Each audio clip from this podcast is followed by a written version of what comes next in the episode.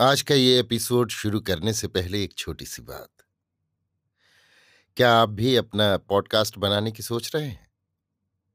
तो anchor try कीजिए। ये पॉडकास्ट बनाने का सबसे आसान तरीका है। नंबर एक, ये फ्री है। नंबर दो, इसमें कई सारे ऐसे टूल्स हैं जो आपको अपने फ़ोन और कंप्यूटर पर रिकॉर्ड और एडिट करने की फैसिलिटी देते हैं। नंबर तीन आप अपने पॉडकास्ट को डिस्ट्रीब्यूट भी कर सकते हैं, जिससे इसे स्पॉटिफाई और दूसरे प्लेटफॉर्म पर सुना जा सके। तो डाउनलोड कीजिए फ्री एंकर ऐप या विज़िट कीजिए एंकर डॉट एफ़ पर अपना पॉडकास्ट स्टार्ट करने के लिए। ये तो थी एक छोटी सी जानकारी, और अब शुरू करते हैं एपिसोड का सिलसिला। तो आज के एपिसोड में लीजिए सुनिए नापार्थ सारथी के लिखे उपन्यास तुलसी चौरा का भाग दो मेरी, यानी समीर गोस्वामी की आवाज़ में। पार्वती घर लौटी तो पंडित विश्वेश्वर शर्मा भूमिनाथपुरम के लिए निकल रहे थे। अम्मा संध्यावाती आले पर रख रही थी। चौखट पर ओसारे के बाहर छोटी सी रंगोली बना दी थी। इस उम्र में भी माँ कितनी सुंदर अल्पना बनाती हैं। हाथ तक नहीं कांपते।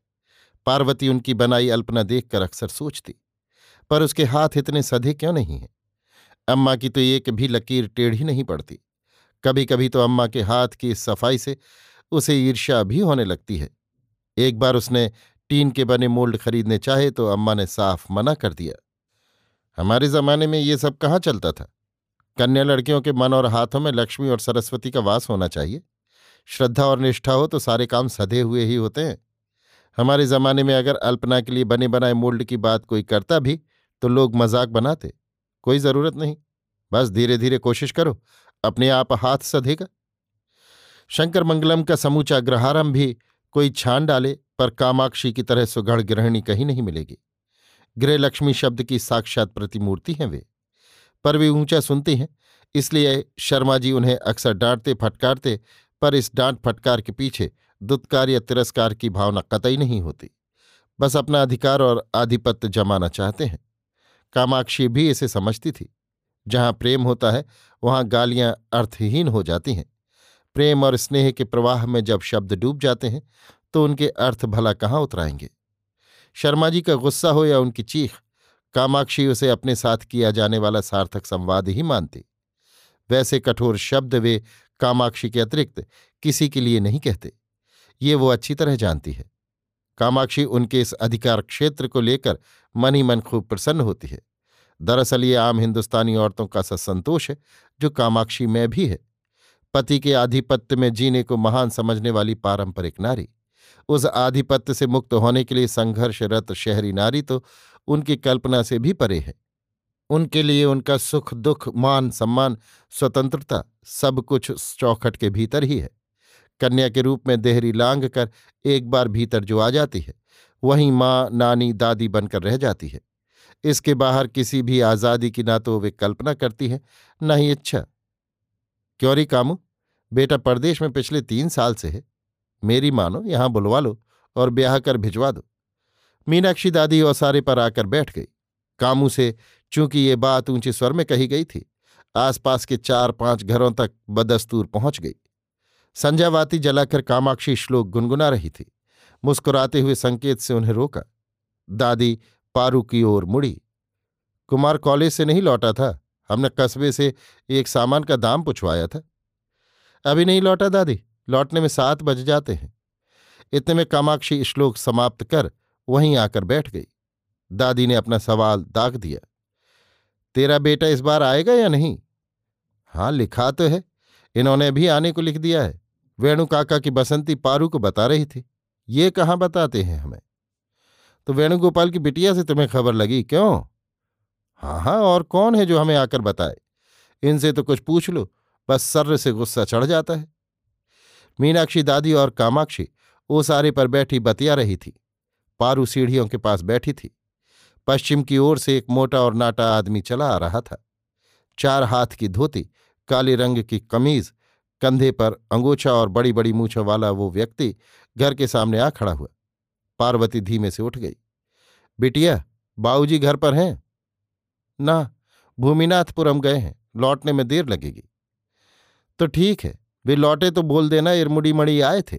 कल सुबह फिर आ जाऊँगा। वो व्यक्ति लौट गया।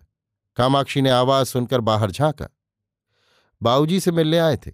कल सुबह फिर आएँगे। पार्वती बोली, कौन था रे?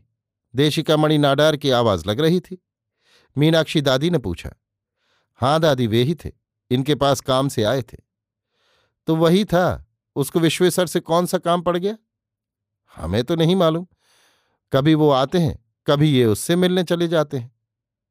हेलो ये कैसा आश्चर्य है? इसमें आश्चर्य की कौन सी बात है? मीनाक्षी दादी ने इस बात का सीधा उत्तर नहीं दिया और देव शिखामणि नाडार के बारे में विस्तार से बताने लगी। कामाक्षी ने पूरी बात सुनकर कहा, दादी, आप तो जाने क्या क्या कह रही हैं। ये तो उनकी बहुत तारीफ़ करते हैं। इतने में एक बीस वर्षीय दुबला पतला युवक भीतर आया। पारू ने आवाज़ दी, दादी, कुमार लौट आया। दादी को देखते ही कुमार को जैसे काम याद आ गया और बोला, दादी, आपने जितना बड़ा पतीला बताया था ना, उतना बड़ा तो अब नहीं मिलता। दुकानदार कह रहा था, ये तो स्टील के बर्तनों का जमाना है। यहाँ पीतल या फूल के बर्तनों को कौन पूछता है? वो मरा लाख कह ले तो पूछ के देख ले अपनी अम्मा से। फूल के पतीले में पकी दाल की क्या कहने? उसका स्वाद कहीं स्टील के बर्तन में मिलता है? अब मिले ना मिले, उसने जो कहा मैंने आपको बता दिया। ठीक है, बैठ, पर कॉलेज तो चार बजे छूट जाता है, तुझे आते आते इतनी देर क्यों हो जाती है? पुदुनगर से शंकर मंगलम गाड़ी को आने में तीन घंटे लगते हैं क्या? वो तो बीस किलोमीटर की दूरी ही है दादी, पर बस बीस मील की दूरी में छोटे बड़े मिलाकर कुल उनतालीस गाँव हैं। चार गाँवों के स्टेशन हैं। कानूनन गाड़ी को उनमें ही रुकना है। पर बाकी लड़के इधर उधर चैन खींच देते हैं। सुबह भी यही होता है, शाम भी। कुमार के पीछे पीछे पार्वती भी चली गई। बाऊजी कहाँ है पारू? बाऊ भूमिनाथपुरम गए हैं। अच्छा छोड़ो, पता है भैया आ रहे हैं। बाऊ ने उन्हें लिखा है। ना, कब आ रहे हैं? वो चहका। पता नहीं, पर रवि भैया आ रहे हैं, ये तय है। पार्वती ने स्टोव जलाकर कॉफ़ी बनाने के लिए दूध गर्म किया। चौके में काफ़ी या चाय नहीं बन सकती। चाय, कॉफ़ी पीने वाले तीन ही प्राणी हैं, शर्मा जी, पारू और कुमार। इसलिए बैठक में ही एक ऊँचा चबूतरा बना दिया गया था। स्टोव मिट्टी का तेल चौके में वर्जित था। चौके में तो पुरानी परंपरा का चूल्हा ही था। कामाक्षी चौके को खूब साफ़ रखा करती थी। मंदिर के नियमों की तरह उसके चौके के भी अपने नियम थे। लोगों को भी उन्हीं नियम अनुष्ठानों के अनुसार चलना पड़ता था। शर्मा जी भी कई दिनों तक चाय कॉफ़ी से परहेज करते रहे। इधर पिछले कुछ ही सालों से उन्होंने चाय कॉफ़ी पी लेनी शुरू की है, पर उनके लिए भी चौके के नियमों में कोई फेरबदल नहीं किया गया। उनको भी बैठक के चबूतरे तक ही सीमित रखा। रवि पेरिस जाने के पहले मद्रास में था। छुट्टियों में घर आता तो हंसकर कहता, अम्मा, तुम ये जो अल सुबह से चालू हो जाती हो ना, गौ पूजन, फिर तुलसी पूजा, दीप पूजा पूरे घर को मंदिर बना डालती हो। अब हम लोग को रहने के लिए कोई दूसरी जगह ढूंढनी होगी। हालाँकि माँ की लगातार रोक टोक से खींच कर वो यूँ कहा करता था, पर मन ही मन माँ के नियम अनुष्ठान की तारीफ़ किया करता। माँ की सत्यनिष्ठा और सिद्धांतवादिता से वे लोग हमेशा प्रभावित रहते। देखा जाए तो शर्मा जी की परंपरावादिता और कट्टरपन भी कामाक्षी की ही प्रेरणा का परिणाम है। वो उन्हें छेड़ती। बस कॉफ़ी तक ही रहिएगा। एक एक कर बुरी आदतें डालते जाएँगे तो? अल सुबह स्नान आदि से निपट कर भीगे बालों को खोले, माथे पर सिंदूर का टीका लगाए, बेला कपूर, तुलसी, दशांश की महक फैलाती माँ, रवि को साक्षात देवी स्वरूप लगती माँ के तमाम नियम अनुष्ठानों से लाख असुविधाएँ भली होती हों, पर उसे ही नहीं, घर के बाकी सदस्यों को भी उनके नियम मान्य रहे। ये माँ के दिए संस्कारों का प्रभाव है, ये वो खूब जानता था। इसी अगस्त नदी के तट पर स्थित शंकर मंगलम से कुछ ही मील दूर स्थित ब्रह्मपुरम के एक वैदिक ब्राह्मण के परिवार की पुत्री पिरु कैसे संस्कार लेकर आती। माँ का संस्कृत और शास्त्र ज्ञान बाऊजी की तरह गहन भले ही न हो, पर उन्हें अच्छा ज्ञान था। इससे इनकार नहीं किया जा सकता। अपने छात्र जीवन में माँ के इस पूजा पाठ से दैनिक जीवन में होने वाली असुविधाओं को रवि ने एक खूबसूरत नाम दे रखा था। पवित्र असुविधाएँ हैं। पर पूरा घर इस असुविधाओं के साथ जीता था। मज़े की बात ये कि उनसे अलग भी नहीं होना चाहता था।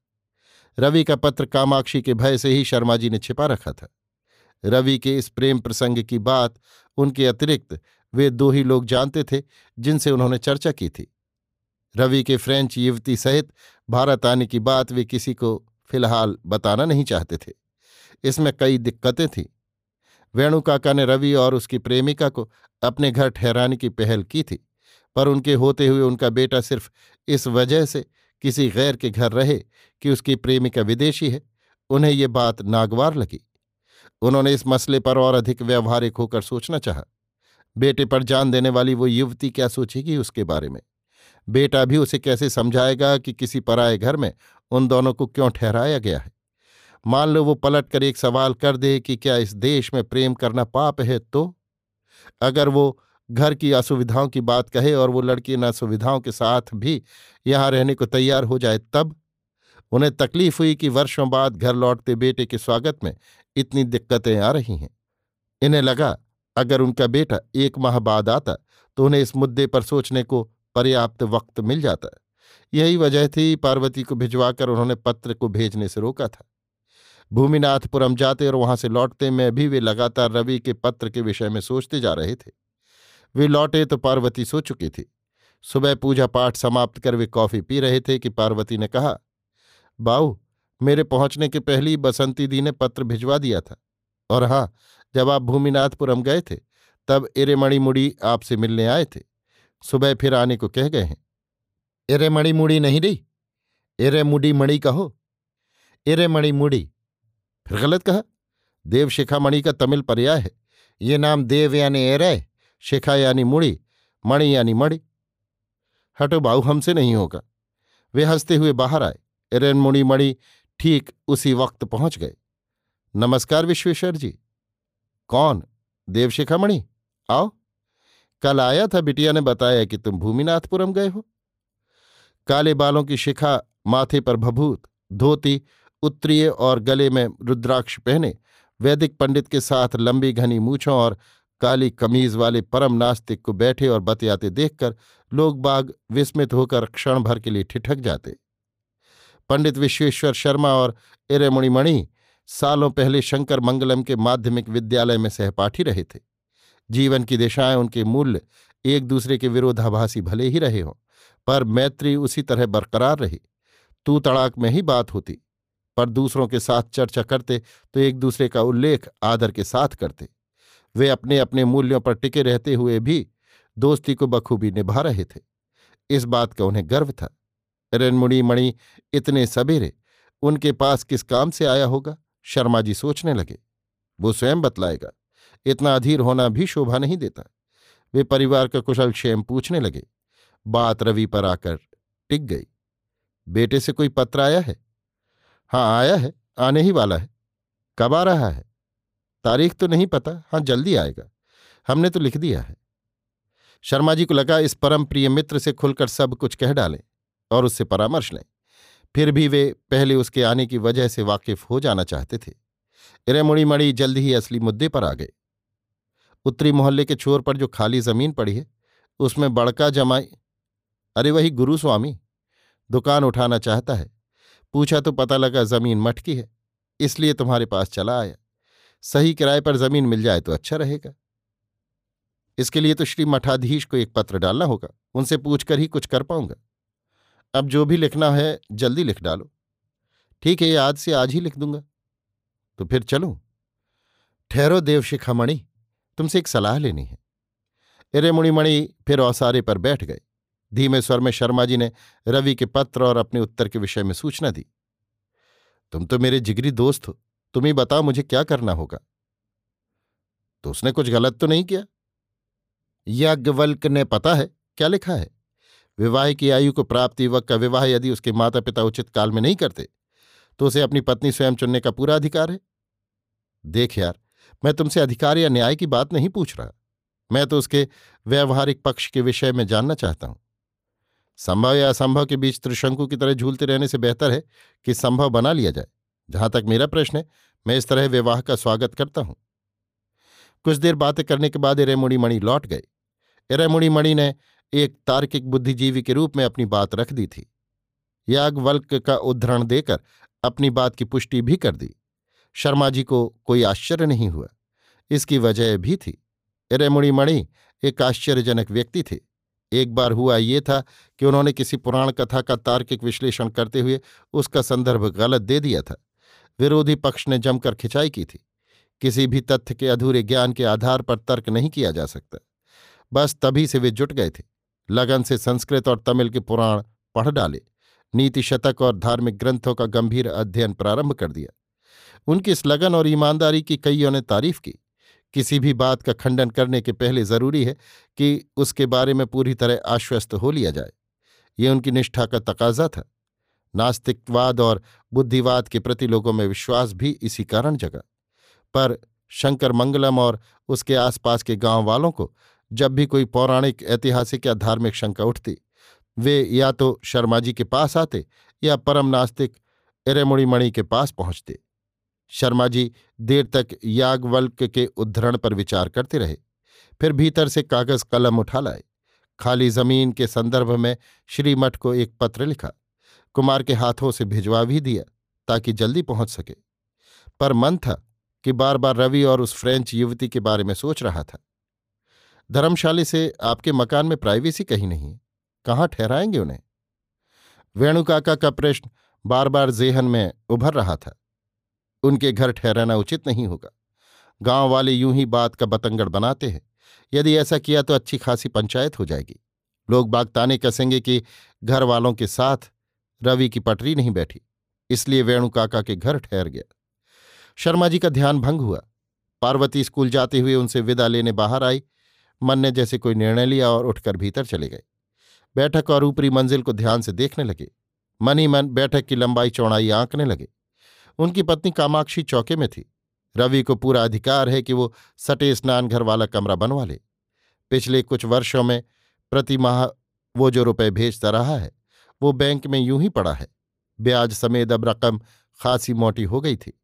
फिर भी उसने अपने पत्र में किसी सुविधा की मांग नहीं की थी।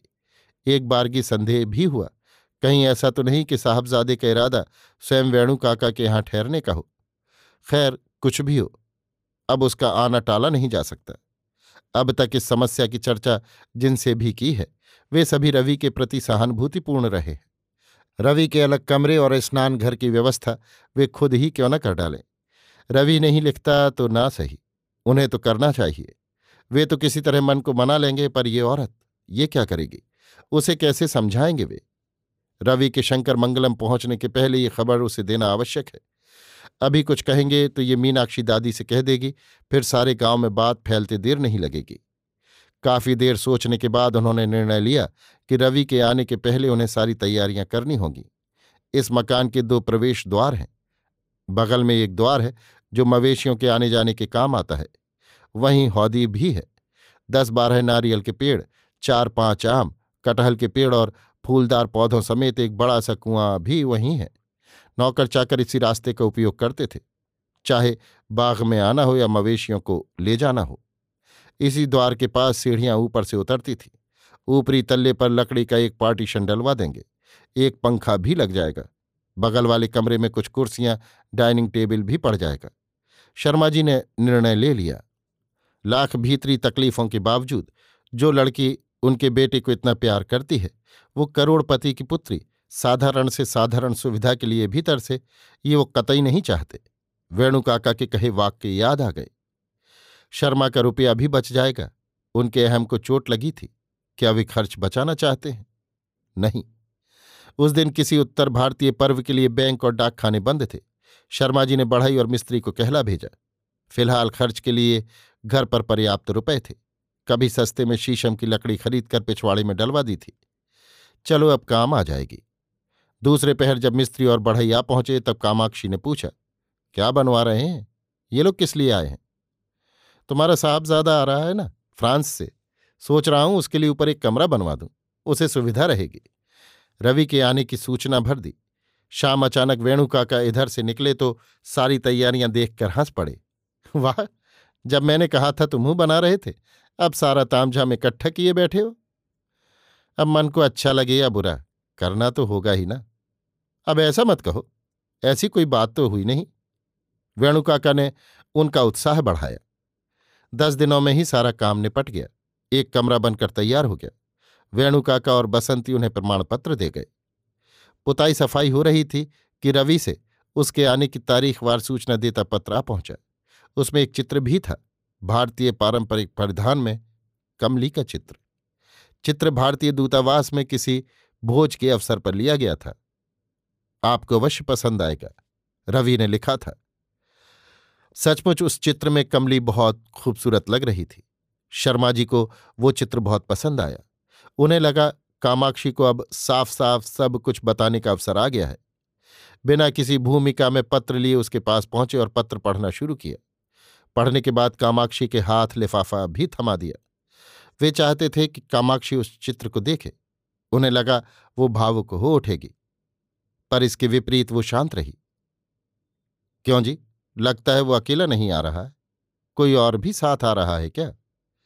हाँ तुम्हें जो चित्र दिया है उसे देखा नहीं तुमने? ना, पत्र आपने पढ़ाया था, चित्र कहाँ है? शर्मा जी ने लिफाफा उसके हाथ से लिया और चित्र निकाल कर दिखाया। ये लड़की कौन है? लिखा है ना उसने, कमली है। ये कौन है? सुंदर है ना? लड़की जवान हो और रंग साफ़ हो तो खूबसूरत लगती ही है। पर यह है कौन? साड़ी तो पहनी है, पर नाक नक्श तो हमारे यहाँ के नहीं लगते। रवि की दोस्त है, फ्रांसीसी लड़की है। तो क्या उसके साथ वही आ रही है? हाँ तो हमारा देश देखने आ रही है। हाँ लगता तो कुछ ऐसा ही है। कामाक्षी ने आगे कुछ नहीं पूछा। पत्र उन्हें पकड़ा कर चली गई। शर्मा जी को ये पत्र छिपाने की आवश्यकता नहीं रही। आले पर अन्य पत्रों के साथ उसे भी रख दिया था। शाम को कुमार, पार्वती दोनों ने ही पत्र पढ़ा। चित्र भी देखा। शर्मा जी को लगा, अब बात उस सीमा तक पहुँच गई है, जब तीली जलती हुई उंगली के पास तक पहुँच जाती है। हड़बड़ाहट में या तो तीली फेंकनी होगी या उंगली जलानी होगी। शुरू शुरू में उनके भीतर जो नफरत और क्रोध घर कर रहा था, वो जाने कहाँ बिला गया। कुछ हज़ार और खर्च कर उस पुराने ढंग के मकान में एक अलग कमरा, सटा हुआ स्नान घर वॉश वेसिन दर्पण, खाने की मेज, कुर्सियाँ, सारी सुविधाएँ इकट्ठी कर ली गई। रवि ने लिखा था कि वो दो दिन बंबई रहेगा, फिर मद्रास से रेल द्वारा शंकर मंगलम आएगा। रवि ने किसी को भी मद्रास आने से मना कर दिया था। पहले तो दिन धीरे धीरे रेंगते से लग रहे थे, फिर तो जैसे पंख लगाकर उड़ने लगे। तुम बैलगाड़ी लिए मत पहुँच जाना, मेरी कार हाजिर है। एस्टेट वाले शारंग पाणी नायडू से भी कार मांग रखी है। सब लोग चलेंगे उन्हें लेने। उस दिन एक शादी में भी जाना है। तुम लोगों को पहुंचाकर मैं चला जाऊँगा। वेणु काका बोले शर्मा जी बोले, ये तो अच्छा हुआ कि इस महीने से गाड़ी पौने छह बजे आने लगी है, वरना पहले तो साढ़े तीन आया करती थी, बड़ी दिक्कत होती थी। कुमार पार्वती और रवि की माँ भी चलेंगी ना स्टेशन? कुमार और पार्वती दोनों आ रहे हैं, उसका कोई ठिकाना नहीं, कल शुक्रवार भी है पूजा पाठ का दिन है। एक दिन पूजा पाठ जल्दी निपटा लेगी, इतनी दूर से बेटा लौट रहा है, माँ को स्टेशन आना ही होगा। मैं उसे समझाकर देखता हूँ, पर मुझे तो शक है उसके आने में। चुप रहो यार, मैं सुबह चार बजे बसंती को भिजवाकर सब ठीक करता हूँ। रवि के आने के एक दिन पूर्व का वार्तालाप था ये। अगले दिन सुबह चार बजे ही शर्मा जी तैयार हो गए। लग्न का दिन था, इसलिए हवा में तैरती नाद स्वरम की मधुर ध्वनि, पुष्प वर्षा की तरह उनके मन को भिगो रही थी। बसंती ने बहुत समझा कर देखा, पर कामाक्षी टस से मस नहीं हुई। मेरा भला वहाँ क्या काम है री? तुम लोग हो आओ। कोई घर पर भी तो रहे उसके स्वागत के लिए। मैं रहूँगी घर पर। बसंती घर गई, बाकी लोगों को लेकर चल दी। रास्ते में गाड़ी रोक कर दो हार ले लिए। सुबह की ठंडी हवा, बेले के फूलों की भीनी महक और ऊपर से हवा में तैरती नाद स्वरम की मधुर ध्वनि विवाह का सा माहौल लगने लगा था। वेणु काका ने बसंती से पूछा, रवि की माँ क्यों नहीं आई बसंती? गुस्से में है क्या? पता नहीं बाऊ, ऊपर से तो शांति लगती हैं। पर मन में जाने क्या ऐसी कोई बात नहीं होगी? बेटा आ रहा है ना, घर पर खीर वीर बनाने में जुट गई होंगी। वेणु काका ने बात बदल दी। ट्रेन सही वक्त पर आ गई। इन लोगों की अपेक्षा के विपरीत रवि और कमली दूसरी श्रेणी के डिब्बे से उतरे। सूती धोती पहने, माथे पर कुमकुम का टीका लगाए, कमली ने उन लोगों को देखकर हाथ जोड़े। स्टेशन के पास बने विवाह मंडप में मंगल ध्वनि होने लगी थी। ठीक उसी क्षण रवि और कमली ने शंकर मंगलम की भूमि पर पैर रखे। ये मेरे पिता हैं। रवि ने परिचय दिया। कमली झट पंडित विश्वेश्वर शर्मा के चरणों पर झुक गई। शर्मा जी पुलकित हो उठे। उसे मन से असीसा, विवाह मंडप में भी वर और वधु को उसी क्षण आशीर्वाद दिए गए होंगे। कैसा संयोग था? शर्मा जी का मन तृप्त हो उठा था। कमली की देह से उठती भीनी सुगंध प्लेटफॉर्म पर फैलने लगी। शर्मा जी ने एक वधु को दिया जाने वाला आशीष ही अनजाने में दोहरा दिया था। उन्हें लगा वे चाह कर भी उसका तिरस्कार नहीं कर सकते। जाने क्यों, उनका मन ही उनके खिलाफ होने लगा था। कमली ने बसंती को गले लगा लिया। वेणु काका ने रवि को और बसंती ने कमली को हार पहनाए। वेलकम टू शंकर मंगलम कहते हुए वेणु काका ने हाथ आगे बढ़ाया। Handshaking is not an Indian custom. कहते हुए कमली ने हाथ जोड़ दिए। रवि ने पार्वती और कुमार का परिचय करवाया। पार्वती की पीठ थपथपाते हुए कमली ने तमिल में ही वार्तालाप प्रारंभ किया। कुमार की पढ़ाई के विषय में उससे कुछ सवाल किए। लगा, रवि ने उसे सब कुछ पहले से ही सिखा पढ़ा दिया है। वो क्षणांश के लिए भी नहीं हिचकी। कमली ने वहाँ अजनबियों की तरह व्यवहार नहीं किया। लगा, जैसे इस परिवार को वो वर्षों से जानती रही हो। स्टेशन के प्लेटफॉर्म पर एक छोटी भीड़ इकट्ठी हो गई। यूँ भी रंगरूप या वेशभूषा की भिन्नता थोड़ी भी नज़र आ जाए, लोग घूरते हैं। भारतीय गाँवों की ये मानसिकता आम है। हर एक को हर वक्त समझने, देखने की जिज्ञासा और उसके लिए पर्याप्त वक्त दोनों ही उसके पास हैं। गाँव की जिज्ञासाओं का अंत नहीं। शंकर मंगलम रेलवे स्टेशन पर यह बात साफ़ पकड़ में आ गई। पिछले पच्चीस वर्षों से बड़े बेचने वाले सुब्बाराव अखबार वाला चिनैया फल वाला वर्धन सभी उस भीड़ में शामिल थे। सुब्बा राव से तो इस रूट पर अक्सर जाने वाले अधिकांश यात्री इस कदर परिचित थे कि उनकी आवाज़ से स्टेशन का नाम भांप लेते। पूरी भीड़ में सुब्बा राव को देखकर रवि ने उसका कुशल क्षेम पूछ लिया। सुब्बा राव की खुशी का ठिकाना नहीं रहा। स्टेशन से लौटते हुए वेणु काका ने जानबूझकर रवि, कमली और शर्मा जी को एक कार में पीछे कर दिया और स्वयं बसंती कुमार और पार्वती को लेकर आगे चले आए। इन लोगों को घर पर उतार कर काका शादी में चले गए। चौखट पर एक साधारण सी अल्पना ही बनाई गई थी। बसंती ने पारू को हाँक दिया। जल्दी से चावल का घोल बना ला। सुन, गेरू भी लेती आना। बड़ी सी अल्पना बना लेंगे। झटपट एक थाल में हल्दी चूना घोल कर आरती तैयार कर ले। वे लोग आते ही होंगे। एक नव विवाहिता जोड़े के स्वागत की भी तैयारी करती हुई बसंती मनी मन कामाक्षी काकी से घबरा भी रही थी। रवि और कमली के प्रति अगाध प्रेम ही था कि भय को भी परे कर दिया। पार्वती ने गेरू का घोल तैयार किया। भीतर से कामाक्षी की स्त्रोत लहरी हवा में तैरकर बसंती के कानों तक पहुँच गई। तुलसी, श्री शखी शुभे पापहरणी पुण्य दे। नमस्ते नारदनुते नारायण मनप्रिय। काकी के उच्चारण की स्पष्टता पर वसंती मुग्ध हो उठी। उसे जाने क्यों बार बार यही लग रहा था कि काकी ने काम वाला बहाना जानबूझकर बनाया है। उनके न आने की वजह तो कुछ और ही है। पार्वती ने खूबसूरत अल्पना बना दी थी। बसंती ने गेरू की रेखा से सटी एक रेखा और खींच दी। पार्वती भीतर से आरती का घोल ले आई। शंकर मंगलम रेलवे स्टेशन से गाँव के भीतर आते हुए रास्ते में पीपल के पेड़ के नीचे गणेश जी का एक पुरातन सा मंदिर था। गाँव वाले उन्हें पथबंधु विनायक मंदिर कहते थे। गाँव से बाहर जाने वाले और बाहर से गाँव आने वाले एक पल के लिए वहाँ ज़रूर रुकते। शर्मा जी भी सोच में पड़े थे इसलिए भूल ही गए। पर रवि ने कार रुकवाई। शर्मा जी और रवि चप्पलें कार में छोड़कर नंगे पाँव उतरे तो कमली ने भी उनकी देखा देखी वही किया। नारियल फोड़कर परिक्रमा की और कार में आकर बैठ गए। रवि रास्ते में कमली को गणेश मंदिर और गाँव में प्रचलित प्रथा के संदर्भ में बताता रहा। रेवलॉन इंटीमेट की गंध कार में फैली हुई थी। कमली को गाँव का प्राकृतिक माहौल बहुत अच्छा लग रहा था।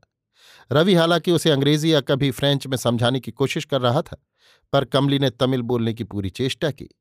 उसके बोलने का लहजा कुछ अटपटा ज़रूर था, पर उसके शब्द साफ़ समझ में आ रहे थे। प्रत्येक नए शब्द को वो उत्साह से सीख रही थी, जैसे वे शब्द न होकर कोई मानदेय हो। यूँ ये स्थिति हर उस छात्र की रहती है, जो किसी भाषा को संपूर्ण उत्साह के साथ सीखता है। पथबंधु विनायक का नामकरण उसे बेहद भाग्या, उसे बार बार दोहराती रही। शर्मा जी ने बताया, गाँव के इतिहास में इसका नाम मार्ग सहाय विनायक है। पर लोगों ने सुविधानुसार इन्हें पथबंधु कहना शुरू कर दिया। इतिहास चाहे जो भी कहे, लोगों की प्रचलित मान्यताएँ ही स्थायी होती हैं। लोगों की भाषा लहजा उनके भाव को महत्व दिया जाता रहा है। भाषा विज्ञान की अवधारणा का मूल कारण यही तो है। यदि ऐसा न हो तो भाषा व्याकरण के घेरे में बंद कर बस धीरे धीरे समाप्त हो जाएगी और उसकी जगह म्यूज़ियम में ही रह जाएगी। कमली बोली शर्मा जी को लगा, ये फिरंगी युवती सुंदर ही नहीं है, बल्कि इसे विषय का ज्ञान भी खूब है। उन्हें याद आया कि रवि को बचपन से भाषा, विज्ञान और तुलनात्मक अध्ययन में बेहद रुचि रही है। अभी आप सुन रहे थे नापार्थ सारथी के लिखे उपन्यास, तुलसी चौरा का, भाग दो, मेरी यानी समीर गोस्वामी की आवाज़ में।